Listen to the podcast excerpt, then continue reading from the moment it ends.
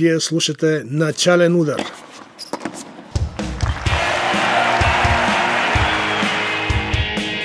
Най-интересното от света на тениса с мен Любомир Тодоров.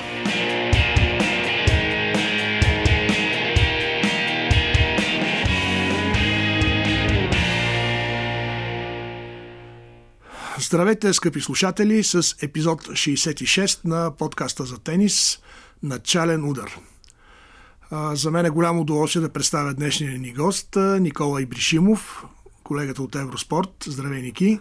Здравей, Любо! За мен също е удоволствие да гостувам в твоя подкаст. И естествено след края на сезона ще си говорим какво се случи през 2023 година в световния тенис и какво е отражението върху българския съответно. Ники, аз ти предлагам да започнем с финалите в Торино. Снощи Джокович подобри един от рекордите на Федерер, който все още не е успял да подобри. Заслужено ли спечели титлата или Синер малко така не си разпредели силите? Според мен заслужено спечели. С такъв матч би било странно, ако кажем нещо различно. Много убедително спечели финала Новак Джокович и някак си разгръщаше мощта си с всеки следващ кръг в турнира. Да, но нека да не забравяме, че той беше на 2 гейма от отпадането. Ако Хоги Руне беше победил Синер, който вече се беше класирал... Това беше последния мач от групите. Да, групите и въобще нямаше да стигне до полуфинал, където също изигра страхотен мач срещу Алкарас. Така че да поздравим за спортсменството Синер. Аз го казах в сферата на шегата, че не разпредели силите си. Такъв контекст го каза. Да, но да го бие 2 пъти за една седмица, щеше да е интересно. Синер да победи. Не може все още да направи такова нещо, но ти си прав, че трябва да бъде поздравен Синер за това, че той игра честно и спечели матча срещу Хоги Руне. Може би друг играч с малко по-лукаво мислене щеше да подходи тактически, като допусне една загуба от Хоги Руне. Аз мисля, че никой друг не можеше да победи Синер от 4-мата полуфиналисти. Наистина. Вероятно е така, защото помниш Медведев какво каза след загубата от Синер. Каза, че ако този човек играе по същия начин, той ще бъде номер 1 по титли от големия шлем.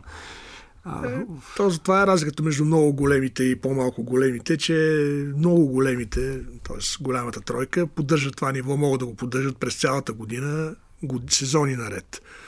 А другите са с наприливи и на отливи. Това важи за Хоги Руне, който направи добър сезон, също дебютант на турнира на най-добрите. Но Джокович си прав. Той разгръщаше играта си след всеки матч. А той дойде за една победа. Нали помниш? Той след първата победа си осигури първото място в класацията и те го питаха, а сега какво? Вие казвате за тази победа, останалото е бонус. Не е така. Ние знаем, че когато Джокович участва в демо турнир, той иска да го спечели. Но както Иванишевич каза, в момента в който се класира за полуфиналите, Иванишевич каза, аз знаех, че той ще спечели титлата, след като излезе от групите. И за това говори и самия Синер. Вчера го гледах на пресконференцията, казва, нали, Джокович е модел за нас, защото той може да печели всички полуфинали и финали. Достигнали до последните 2 етапа от големите турнири, той играе в собствена лига и не може да бъде спрян. Да, той реално игра на финалите и на 5-те големи турнира тази година. 4-те от шлема и финалите. И загуби само един. Само един и то го загуби по много странен начин. Ние може би ще се върнем по-късно в нашия разговор на там, но все пак за мен това е един много пресен спомен. Тези 2 бекхенда, които не успя да вкара в корта, когато щеше да поведе с 2-0 сета в края на втория сет. Да, драматично беше, но самия факт, аз подчертах това, че наистина е играл на всичките значими финали. От 2015 година четох такава много интересна статистика, която съпоставя най-успешните му сезони. Слагат този сезон до сезон 2021 и до 2015, който ти си спомняш според мен, но аз той спечели над 80 матча. Отново беше с 3 мейджора и отново с 4 финала в турнирите от големия шлем.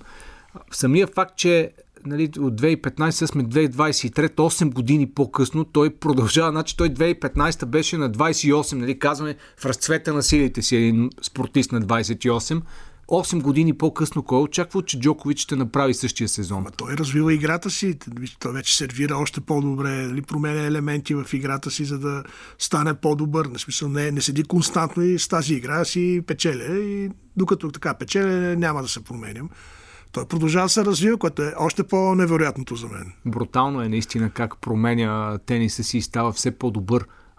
Защото ти можеш да промениш нещо, но то да не даде положителен резултат. Да, много играчи са го пробвали да внесат някакъв нов елемент или леко да променят, да модифицират техниката си, но всъщност са губили от качеството в играта си, докато Джокович знае точно от какво има нужда и какво да добави към и без това богатия си репертуар. Да, така е. И това го прави много голям. Няма какво да се чудиме, до година вече ще има 100 титли. Вече ще ги запише 100 и нагоре. Това стана май един от малкото рекорди, които не е подобрил. Според мен е единствения, който... От съществените, да. Той сега има 98, нали? Да, точно така. Но да не говорим за до година. За тази, освен Джокович, България беше много щастлива от представянето на Григор Димитров. Той изигра най-силния си сезон след 2017, звездната му година. Завърши на 14-то място сезона, което е третото му най-добро класиране в края на годината, след спомената 2017, когато беше трети, и 2014, когато завърши под номер 11.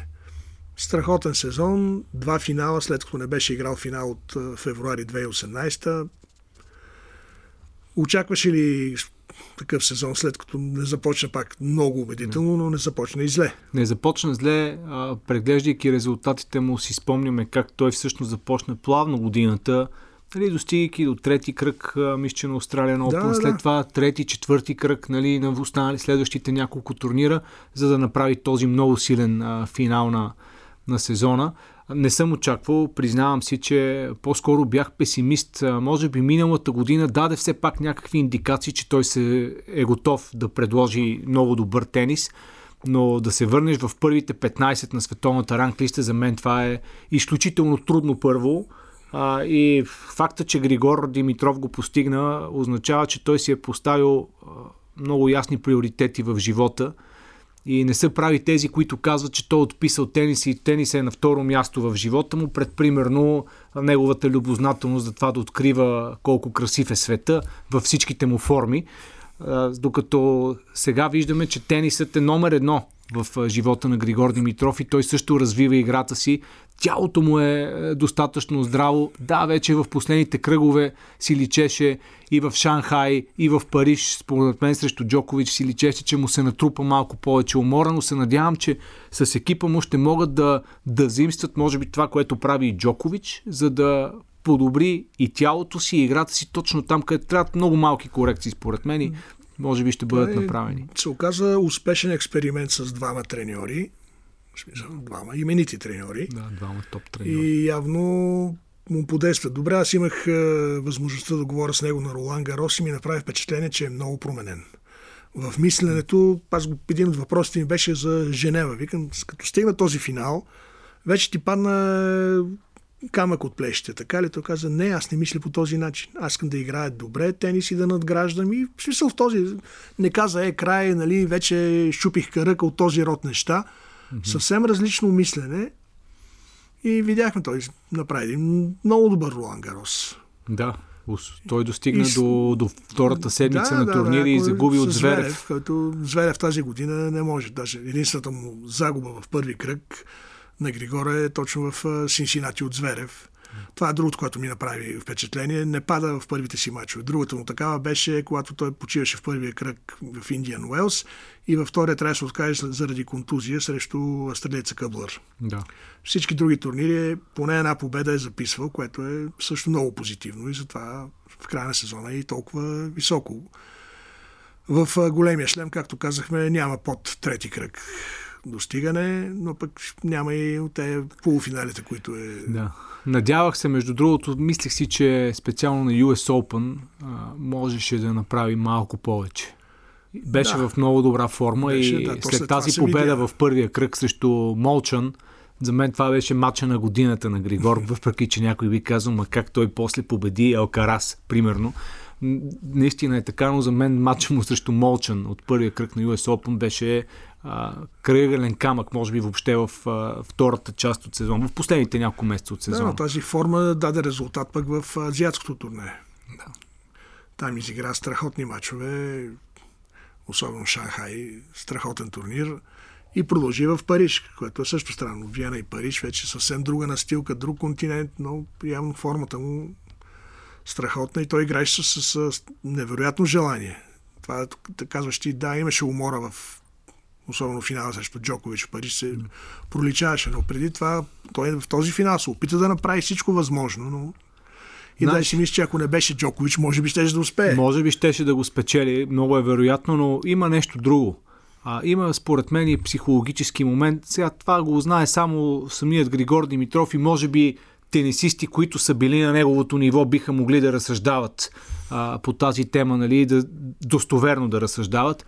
Той беше в супер форма и дали не си повярва, че този път може да победи Джокович, след като е загубил толкова много мачове от сърбина, играйки в голям финал, нали, на мастърс финал, излизайки срещу Джокович, знаейки в каква форма е, побеждавайки Алкарас, Циципас, говори и за Шанхай и за Париж, в последните 4 седмици беше спечелил срещу няколко тенисисти от топ 10 и знаеше, че играта му е на върха си, в момента е в страхотен подем, в пик направо през сезона и може би малко прегоря. Възможно ли е според тебе и това да е свързано с загубата му в два сета от Джокович? Възможно и това да е. Много искаше победата. Той според мен на това се дължат сълзите му след. Знаейки, че имаше шанс да спечели този път. Да, той... Според мен няма тенисист, който излиза на корта и казва, сега излизам да направя на загуба в два сета и да се пребера в съперника. Но понякога ти знаеш, че съперника е много по-добър от теб и нямаш големи шансове и след матча ти си наясно със себе си, че си постигнал максимума. Докато Григор и сълзите в очите му, поне на мен ми говореха нещо различно, че той знаеше, че този път е можел да постигне нещо повече. Определено си вярваше, че може да го победи. И дай Боже да запази тази форма и това ще стане до година, но проблема е, че дойде тази пауза. А знаеш, подготовка, нов сезон, как ще се завърне. Вече има опит. Би трябвало да се справи по-добре от младоците, например. Той има рутината и това може би помага на Джокович да бъде толкова успешен в финалите, защото говорим пак за Джокович срещу Григор Димитров, по същия начин играе срещу Синер вчера. Да. Той просто е съвсем друга машина, когато излезе в матча за титлата и трябва да направиш нещо много над възможностите си, за да успееш да спечелиш срещу него в финал. Да, така е. Страхотен сезон на Григор Димитров, пак да го повторим. Някои изразиха желание да го видят и на турнира в София, който получихме в последния момент. За мен това беше практически невъзможно. Но пък Григор беше в тази седмица в София и нямаше никак да е зле да дойде веднъж в залата или да даде един безплатен урок за начинаещи тенисисти, за подавачите на топки. Мисля, че ще бъде много красиво и ще спечели много нови фенове на тениса и свои лично, разбира се. Съгласен съм с теб. Не го опреквам за това, че не игра на турнира, по-скоро за това, че идвайки в България, той не отделя поне един ден, за да се срещне с младите ни тенисисти, с децата, просто да ги зарази, защото през последните 10 години в България тенисът придоби различна популярност благодарение на Григор и Цвети. Това бяха посланниците на играта и много деца се запалиха по този красив спорт. Добре, запалиха се, обаче 8 турнира на ATP се проведоха и в първи, в 8-я Кузманов и Сашо Алекс Лазаров участват с Wildcard. Значи, какво се е променило за тези 8 години? Къде са новите лица, новата генерация, която ще навлезе в тениса, ще изкачва ранглиста, ще гледа да копира Григор Димитров и да припомня, че на Григор на 18-19 години вече си беше завършен тенисист и играеше на ATP тур. Ние с теб едва ли очакваме да се появи скоро новия Григор Димитров? По-скоро ми се иска да се появят играчи, които да бъдат готови да пробият в първите 300, защо не, в първите 200 на световната ранглиста.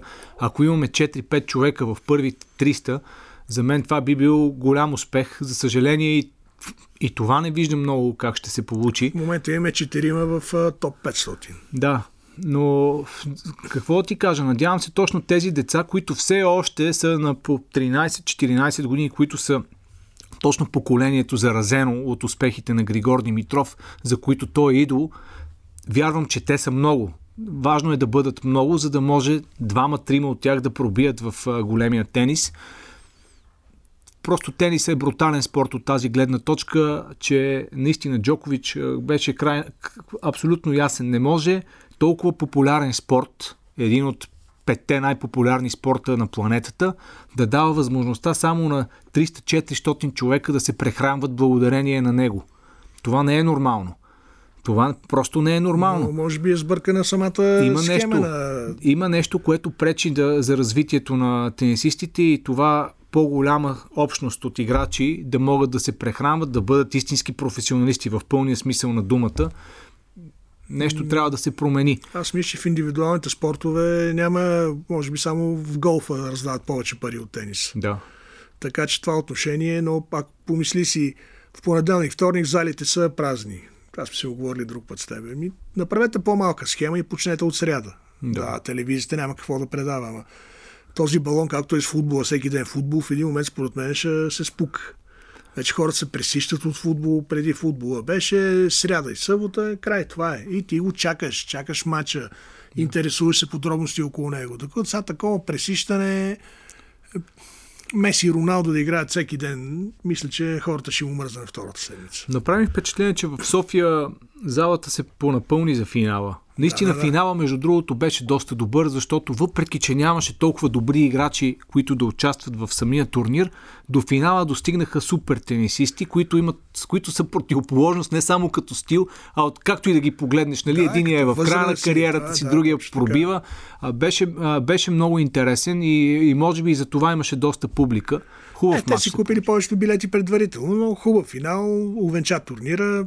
Колкото до болезнената тема, която ти засегна за това, че българското участие някакси изглежда по един и същи начин в тези издания.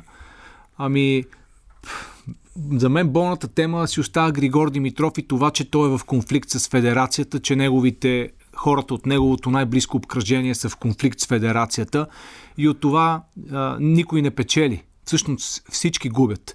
Защото турнирът не получава тази популярност, която би имал с Григор, т.е. федерацията не печели от това. Самия Григор е непрекъснато критикуван за това, че не участва, т.е. и той губи. И най-вече губиме всички ние, които обичаме да гледаме тенис и не можем да гледаме най-добрия ни играч. Ние имаме един спортист в момента, айде с Везенков, може би Алберт Попов. 2-3 са, да не пропусна някой, защото имаме и в шахмата, но в... Говориме, нали, в глобалните спортове. Да. Имаме един баскетболист, който е резерва все пак в неговия отбор и един топ тенисист, който е на върха на играта. Той е най-яркият ни представител и ние не можем да го гледаме, независимо, че имаме турнир, който се провежда на пъпа на София. И това е жалко. И е срамота, че е така. Е 2 от 8-те издания. Не е нормално. Реално е записал 4 от 6 български победи в основна схема. Не е нормално това и ако той разсъждаваше малко по-зряло и ако имаше, може би, по-добри съветници, много, много отдавна щеше да е дал една пресконференция, когато си е тук, за да каже така и така, не искам да участвам заради еди кой си човек в федерацията или заради федерацията по тенис или заради еди каква си причина. Разберете ме, тук съм, дошъл съм, но няма да играя в тези условия. Няма да моето присъствие да осигури каквито и да е дивиденти на тези, които аз не харесвам.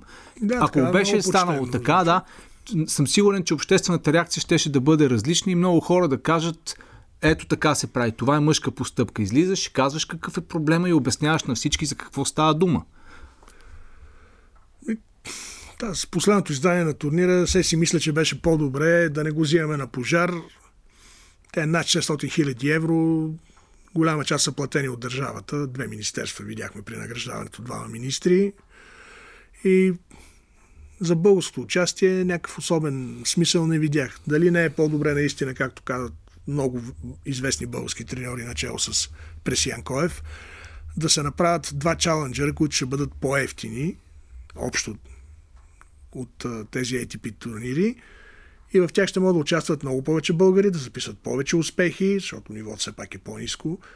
Ами да припомним, че Григор започна кариерата си в България в чаленджер на Левски на кортовете. Да, това вече хубав турнир. Хубав турнир. И така че, ето, Григор е почнал там. Тогава още двама-трима българи бяха с уайлдкарт. Спомням си Тото Грозданов, Илия Кушев игра, двойки имахме много силни. Трайков игра двойки, си спомням, даже победа записаха с Васко Младенов. Тая такива турнири качили са по-смислени и по-ефтини с държавата, защото, за съжаление, тук няма една банка да излезе и да каже аз поемам турнира, както е примерно турнира в Роттердам и къде ли не е. Както беше и в Хърватия турнира, който иде в София, точно банката се отказа да го спонсорира в Загреб. Ами турнира. Тя и една голяма застрахователна компания спонсорираше турнира на Левски. Да. Дълги точно години, така, когато той беше с награден фонд над $100,000. Да, женският турнир беше страхотен и... Но това те се... Аз съм говорил с тях и викам, добре, дай да направим по-голям турнир. А не, вика, това е... От централата това ни казват. Такъв турнир искаме, спонсорираме този спорт. 4 спорта. Футбол, голф, тенис и автомобилизъм. Това са 4 спорта, които тази компания дава пари за тях. И сега за България даваме толкова пари за това, за другите това. И... Но сега аз виждам, аз като съм бил част от турнира на шампионките от този турнир в София ATP 250, ами спонсорите, ако можеха и да не дадат нищо и да получават страшно много привилегии, логата им да са насякъде и най-добрите вип места, ама нещо... Между другото, тенис е супер благодатен спорт за спонсорите и аз с това си обяснявам и огромните наградни фондове, както ти каза, единствено голфът е с по-високо финансово обезпечаване от индивидуалните спортове. Говорил съм си друг път с колеги, замисли се, шампионът на пистата Штрайф в Китсбюл, в спускане, в което рискува живота си на всеки метър, получава 100 000 швейцарски франка. А примерно Петра Квитова печели 100 000 швейцарски франка за 2 кръга в турнир от големия шлем. Да. Казвам го като пример, когато иде друга състезателка ги заработва същите пари за 2 кръга, преминавайки през първите 2 кръга от турнира. В биатлона парите са още по-малко. Да, става дума, че тенисистите, когато достигнеш до едно определено ниво, ти всъщност се превръщаш в богопомазани. Спонсорите съществуват и дават много пари в тениса, но някакси разпределението на тези пари не е направено по най-правилния начин и както ти казваш, може би и в България трябва да се замислим към това да разширим малко броя на турнирите, да увеличим броя на турнирите, в които имат възможност да участват българските играчи в истинска конкурентна среда, да проверят къде са в реални условия, докъде са стигнали в развитието си, вместо да правим един турнир, в който всъщност българите да са до квалификациите или до първия кръг на основната схема. Ами тази година имаме една победа на двойки. Да. Записана от 2 млади момчета, които са много перспективни, Янаки Милев и Пьотър Нестеров, но толкова. Всичко останало загуби в първи кръг и на квалификация, на основна схема. Така че наистина нямаше голям смисъл, според мене, толкова на пожар да се взима този турнир, който разходите наистина са сериозни. Този турнир сам по себе си има смисъл единствено ако Григор Димитров участва в него. Ами не това знам, е моето мнение. Да, така, прав си, но нали знаеш, че Атина кандидатстваше за турнир и се заговори, че ще вземат и шефа на Гръцката федерация каза, да, можем да вземем, но само ако подпише договор с Стефанос Циципас, че за там 3, 5, 7 години той ще играе на този турнир. Това е нормалното решение. Това само тогава, иначе не. Икономически аргументирано. Да. И... Защото когато отидеш на София Open във вторник или в сряда, залата е празна. 150 човека са вътре. По света е празна, да ти кажа. Но Григор, ако играе във вторник или в сряда, залата ще се пука по шеловете. Да, ще има ефект, разбира се. Но това вече федерацията може да го мисли. Календара също. Знам, че не се взима толкова лесно турнир, дори от категорията на чаленджер, предварителни заявки, проучвания. Второ, ние нямаме толкова клубове, където могат да се проведат такива турнири. Да, тези... за чаленджър предполагам, че пак трябва доста високи изисквания, за да организираш турнира. Да, този, помня, че на този на Левски, който беше последния, който е в България, имаше условия за светлините. Специално сменяха сумати осветителни тела, за да отговорят на тези условия. Аз изиграха един или два мача на двойки само вечерта на здрач. И си има си изисквания, естествено. Те са все пак част от ATP. И надявам се повече българи да чуваме за техните успехи, но какво по-хубаво да си печелят от дома и да си седат вкъщи, да печелят турнири, да ги гледат близките им. И това говорим и за мъжете, и за жените, където при жените с положението също там. Пък няма и... Поне тук се хвалим с Григор Димитров. При жените Вики Томова, браво. Втора поредна година ще завърши в топ 100. Но на тези години Цвети Пиронкова вече имаше полуфинали в голям шлем, четвъртфинали. Наистина, тя трудно може, имам предвид Вики Томова, трудно може да върви в следите на Пиронкова. А тя тренира страхотно, просто... Тя е много отдадена на спорта, личи си, че залага на това. Много трудолюбива състезателка и мисля, че присъствието и в топ 100 е награда точно за нейното трудолюбие. Да, тази година, като победи Бернарда Пера, победи в Ню Йорк или на US Open. Това беше невероятен успех. За мен това е огромен успех за Виктория Томова, защото тя някакси няма тези оръжия, които имаше Пиронкова. Няма нейния сервис, няма бекенда на Пиронкова. И въпреки това успя да постигне успех срещу американка в Ню Йорк и той от една от добрите американки. Да, аз говорих с нея, засекохме на път за Швеция. Тя отиваше в тази академията, нейната Good to Great. И каза, че много доволна от сезона си, че тогава, значи това е било август месец, е спечеляла толкова победи на топ 100 тенисишки, колкото преди за 2-3 години е правила. Браво. Аз се попитах, защо толкова много играете. Тя се уморява, тя няма физика като десетобоец, да кажем. Това е начинът да върва нагоре. Според мен е прекалено много турнири, които като падна в първи кръг, нищо не печели. И само пътни, настанявания, пак пътни. Но тя си знае, има си менеджер, който да определя нещата. И може би ако малко повече почива и се пуска примерно на по-ниска категория турнири, които да ги печели, ще спечели повече точки и самочувствие и пък ще има време да си почине, защото... Но след нея Гергана Топалова тръгна нагоре. Сега според мен има шанс още да се класира за квалификацията на Australian Open. Но това ще бъде на ръба. После записа няколко загуби поред, същата работа. Спечели един турнир, стигна финал, след това 3-4 турнира пада в първи кръг. Такова непостоянство. Също възи за Шиникова. За мен някакъв светъл лъч е Илия Каратанчева, която на 18 години започна страхотно сезона. Записа победи на топ 100 тенисистки. Печели сериозни мачове.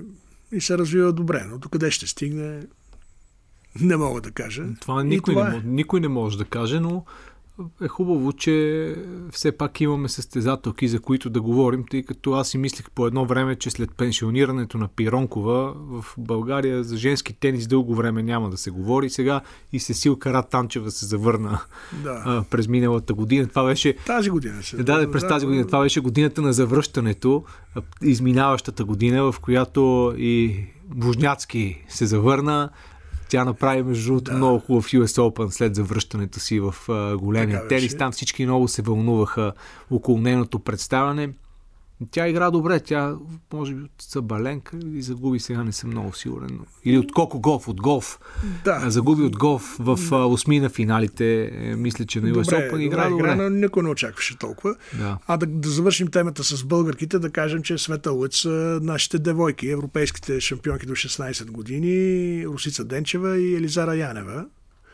Едната от Плевен първата, втората от Пловдив. В момента Росия в Щатите с отбора на ITF за поредна година. Ще играе в Orange Bowl, Еди Хер. Тя има титул от Orange Bowl преди години. Еди Хер мисля, че спечели също. Така че на тях да се надяваме, макар че, както сам знаеш, успехите при девойките и юношите въобще не гарантират. Не, за съжаление. При момчетата така е Илян Радулов дава сериозни заявки.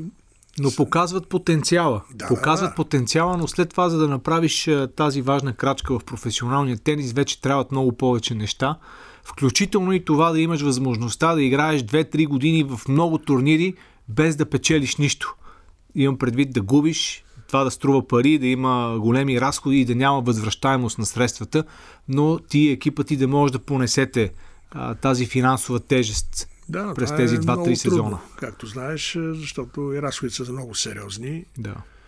И ти трябва да имаш или много богато семейство, или някой спонсор, който да повярва в тебе, както са повярвали едно време в Ана Иванович. Тя била девойка. И се намира един швейцарски спонсор, който точно така, както казваш, ти обезпечава година, 2-3, много турнири, победи, дърпва в ранглистата и резултата го виждаме. За това е важно, както ти спомена, да се направят повече добри турнири в България, защото това е огромно облегчение за семействата на младите играчи, да могат да играят у дома, а не да трябва да пътуват в чужбина. Да, разбира се. Това е италианския модел, където взимат всякакви турнири, точно за това да могат техните тенисисти да трупат опит, да си играят у дома. Ние да вземем най-доброто. Ами италианците в момента са в супер подем, така че определено този модел работи. Това вече го решава и нашата федерация към кой модел ще се придържа, защото ние не виждаме защо трябва да пращаме до Съединените щати по лагери тенисисти, като си имаме тук Италия, както споменахме, и Хърватия. Да. Хърватия вади тенисисти непрекъснато, има страхотна школа, методиката явно е успешна. А където се казва, родителите могат да запалят колата и за ден и половина да стигна до там. Едно е да отидеш, нали, до Загреб, друго е до Флорида. Абсолютно, но въпрос на приоритети. Друго, направи ли впечатление при мъжете в големия шлем, където битката явно беше Джокович срещу всички? Да. Джокович е следващото поколение. Не, това е последващото поколение. Аз вече... Ако следващото поколение беше Зверев, Медведев и Циципас, тези са последващото поколение на Алкарас, Руне... Синер, може до някъде, той е между двете поколения малко. Слагам го с Алкарас и Руне. Да, и ожеяния Синер, да сложиме, който добре. Също доста непостоянен, покаже потенциал, после нищо. Но далеч са още. Джокович продължава да преминава през тези поколения като на парад. Феноменално е това, което постига, но виждаме, че останалите също се опитват да направят нещо. Очаквах малко повече тази година, примерно от Хоги Руне. Той загатна за възможностите си през миналия сезон и тази, може би, вече като суперзвезда не се представи добре. Каспер Руд беше другото разочарование този сезон, въпреки че какво разочарование след като игра финал на Ролан Гарос, но генерално, нали, за него имаше сериозен спад в резултатите на фона на 2022. И да кажем, че игра миналата година финал в Торино. Да. И загуби тогава пак, но сега не можа да се класира за 8-те дори, не можа и в резервите да влезе. Той извън топ 10 в момента. Да, абсолютно. Не знам, има нова приятелка Каспер Руд, той е много скромно момче, но това явно не му влияе добре.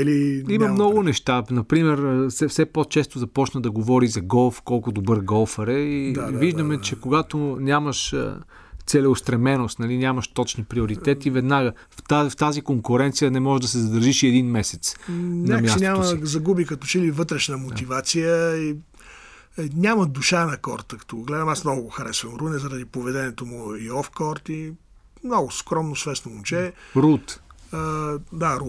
Руне. Малко има да порасне и да спре да пътува с майка си, но просто излиза Руд и нищо не...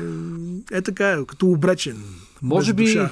Може би Синер е този, който направи най-силно впечатление. Нали, той отпадаше винаги в четвъртфиналите, преодоля тази фаза на турнирите от големия шлем, достигна до финал в финалния Мастърс.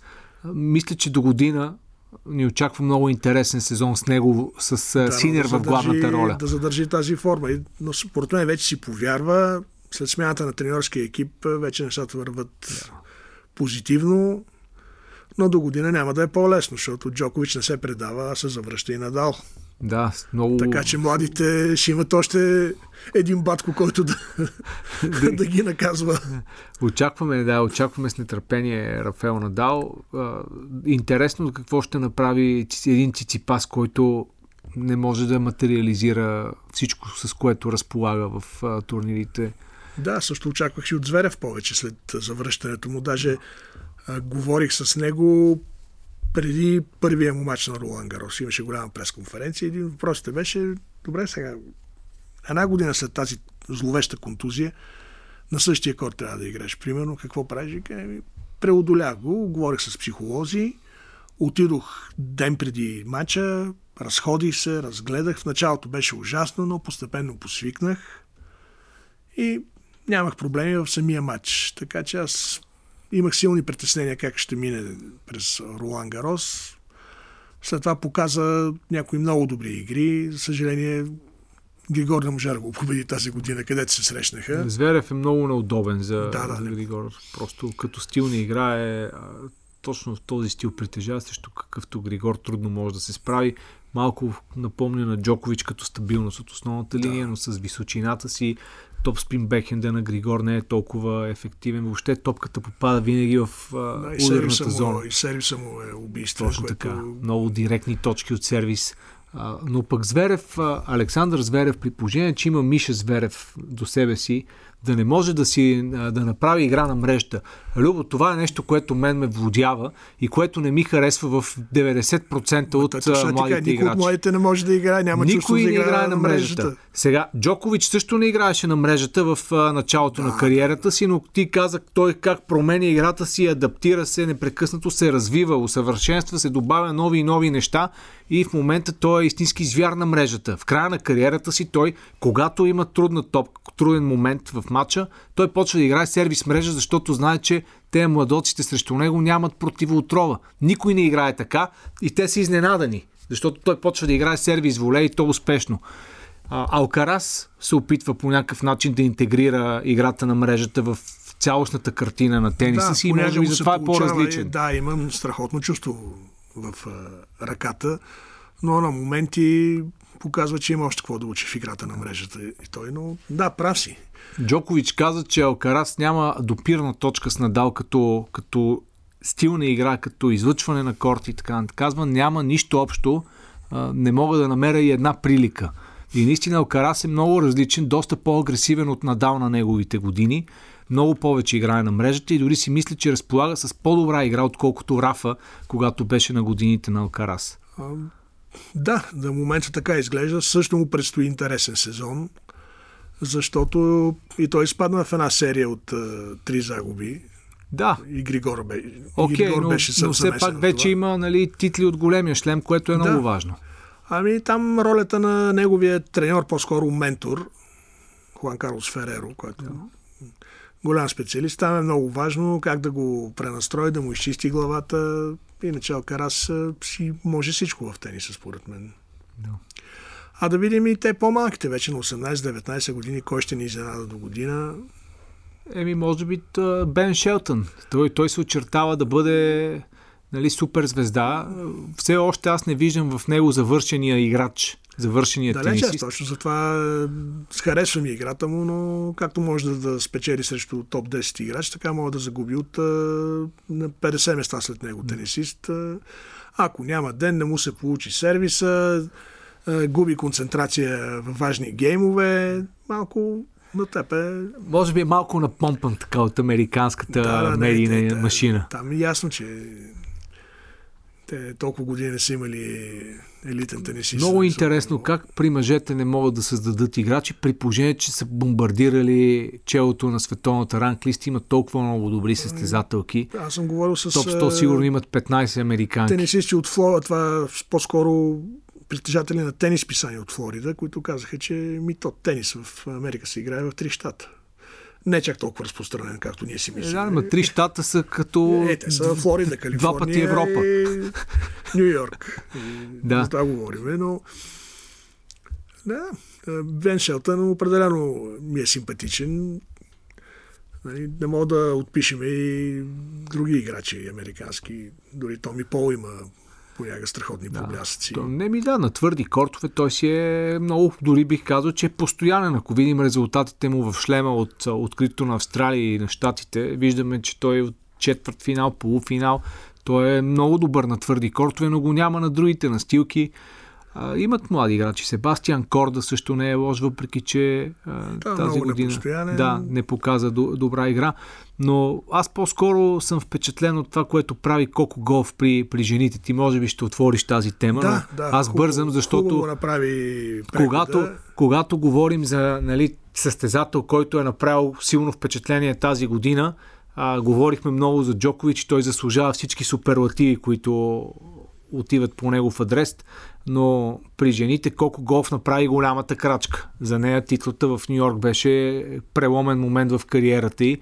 След загубения финал на Ролан Гарос през 2022 изглеждаше малко вероятно точно тази година тя да направи този огромен скок, и преди US Open тя показа в Вашингтон и в Синсинати, правейки много силни турнири, че непрекъснато развива играта си. Брат Гилбърт беше включен в екипа и, както ти каза, супер треньор или ментор. Колко важно е да има един такъв човек, който да ти каже две изречения, но тези две изречения да променят целия матч. Той е много позитивен някакси, защото останалите в екипа и са по-напрегнати, по-сковани от напрежението, а Гилбърт е над тези неща. Все пак той е работил с най-големите играчи в историята и това след е поредната стъпка. Мисля, че нищо не може. След като да си направил номер едно, най-млади и най-възрастния номер едно, можеш да си позволиш по-така лековато да гледаш на нещата, но Коко Голф направи супер турнир. Ми беше интересно въобще целият сезон при жените, тази битка между Сабаленка и Швьонтек. В един момент изглеждаше, че Сабаленка взима тотално надмощие през сезона, но пък тя се провали точно срещу Голф в финал. Да. Ако беше спечелила US Open, сега нямаше да говорим за Коко Голф, а само за Сабаленка. Да, но в същата логика и Сабаленка спечели първата си титла от шлема в Австралия. Ако Рибакина беше спечелила в финала, пък Сабаленка въобще нямаше да се доближи до първото място. Но тази година затвърди тенденцията. 3 от 4 победителки в турнирите от шлема са дебютантки. Първа титла има, както казахме, Сабаленка, Коко Голф и Вондроушова. Да. И само Ига Швьонтек. Тя си защити Ролан Гароса и завършва годината като номер едно в ранглистата, което пак изглеждаше трудно на фона на формата на Арина Сабаленка в 2/3 от сезона, защото Сабаленка беше много постоянна, показвайки много добри резултати от първия до последния месец, но накрая на сезона изпусна парата. Да, накрая на сезона и за малко тя с няколко стотин точки води само Швьонтек, смисъл още в началото на следващата Швьонтек година. Швьонтек спечели финала срещу Пегула в там женския турнир на шампионките с 6-1, 6-0. Един загубен гейм и общо 20 гейма, мисля, че в целия турнир. Помня, че беше подобрила някакъв рекорд на Серина Уилямс. Но то самия финален турнир беше голям провал, според мен. Това е интересна тема. Защо е толкова далеч женския тенис от мъжкия като организация? Ами първо ми отговори в колко спорта има федерация за мъже и федерация за жени. Има ли федерация за женски футбол и за мъжки футбол международна? Или за баскетбол, или за волейбол?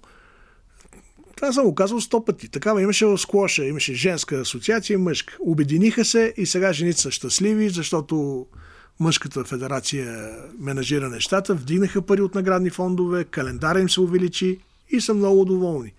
Намалиха излишните чиновници, докато тук е пълно според мен с безмислени чиновници в двете организации, които по никакъв начин не са съгласни при едно обединение да си загубят местата. Естествено. Като се замислиш, кой ръководи тениса? Да не, ITF пак всъщност. Те са ръководното малко тяло. Се губя в това сложно управленско тяло. Отделно има комитет на големия шлем. Да. Кой ръководи световния тенис реално? Аз лично оставам с впечатлението, че ATP има тежката дума във всички подобни спорове. Това си пролича най-вече около Уимбълдън, точките за тенисистите, санкциите, с които бяха заплашени организаторите в Великобритания от страна на ATP, след това и WTA, Тогава си пролича буквално на кой мускулите са по-големи и стана ясно, че ATP командва парада. И ми е интересно защо наистина не правят това обединение на ATP и WTA. Дали пък WTA в момента не е твърде тежък воденичен камък, с който ATP не иска да се нагърбва, защото в състезателките се оплакват изправо, че има огромна разлика в наградните фондове в по-голямата част от турнирите през сезона. Така е, но в големите турнири заплащането е еднакво. В големия шлем е еднакво. Сега гледах на техните финали на WTA, че беше над 9 милиона. Става дума, че не могат да се оплачат, но в редовите турнири от WTA, ако ги съпоставим с ATP, над 2 към 1 е разликата. Това ми каза и Виктория Томова. Да. Защо не кажа само WTA 250 турнири? Викам, ми по-малко са и затова трябва да ходя на 125 или на... Да. И после погледнах календара, да, права е. Вики, ами да се обединят, нали, всъщност идеята на United Cup е, затова е United Cup, за да се обединят двете асоциации. Но според мен само на приказки всичко се развива, правят се някакви планове, някакви пътни карти. Важно е, че се отвори азиатския пазар отново и че отново има турнири в Азия, защото WTA загуби страшно много през последните 3 години, когато нямаше турнири в Азия. И сега това е бонус. Надявам се, че това ще доведе до хубави неща през следващите няколко сезона. Бонус, ако го изиграе правилно, защото по времето на Стайси Аластър, която като шефка на WTA отвори азиатския пазар широко вратите, имаше случаи, когато един китайски град взима турнир и друг голям агломерат икономически казва, и ние искаме турнир, я дайте ни на нас, и след един месец правят турнир. Е така, в средата на годината решават изобщо много хаотично. Mm-hmm. В един момент се наруши баланс. Азиатски турнири, европейски турнири, в смисъл, ако се направи, се отвори азиатския пазар, да, добре, но да има и баланс с другите континенти, то основно Европа. Искаш да кажеш, че е много разхвърлен в календари, не са групирани по континенти. Те бяха изведнъж, и двата финални мастърса бяха в Китай. И големи и малки, както му наричаме, който наследник на турнира на шампионките, но няма нищо общо с него. Тогава Жухай, аз съм говорил с президента на нашата федерация, Стефан Цветков, викам, може да го оставим? Да, предложиха ни. Само, че ние тук имаме награден фонд около 1 милион евро, а китайците дават 7 милиона за този турнир от 10 до 20 място, така речения малка. И си го взеха Жухай, Гуанчжоу и извън се всичките финали са там. Загубиха ние трябва да се подготвим, Любо, защото след време ще бъдат в Саудитска Арабия. И това също не е много... Така че може да плачем за Жухай и Гуанчжоу.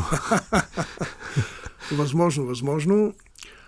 Добре, някой от друг ти направи впечатление от при жените, ако решим с тях да затворим темата.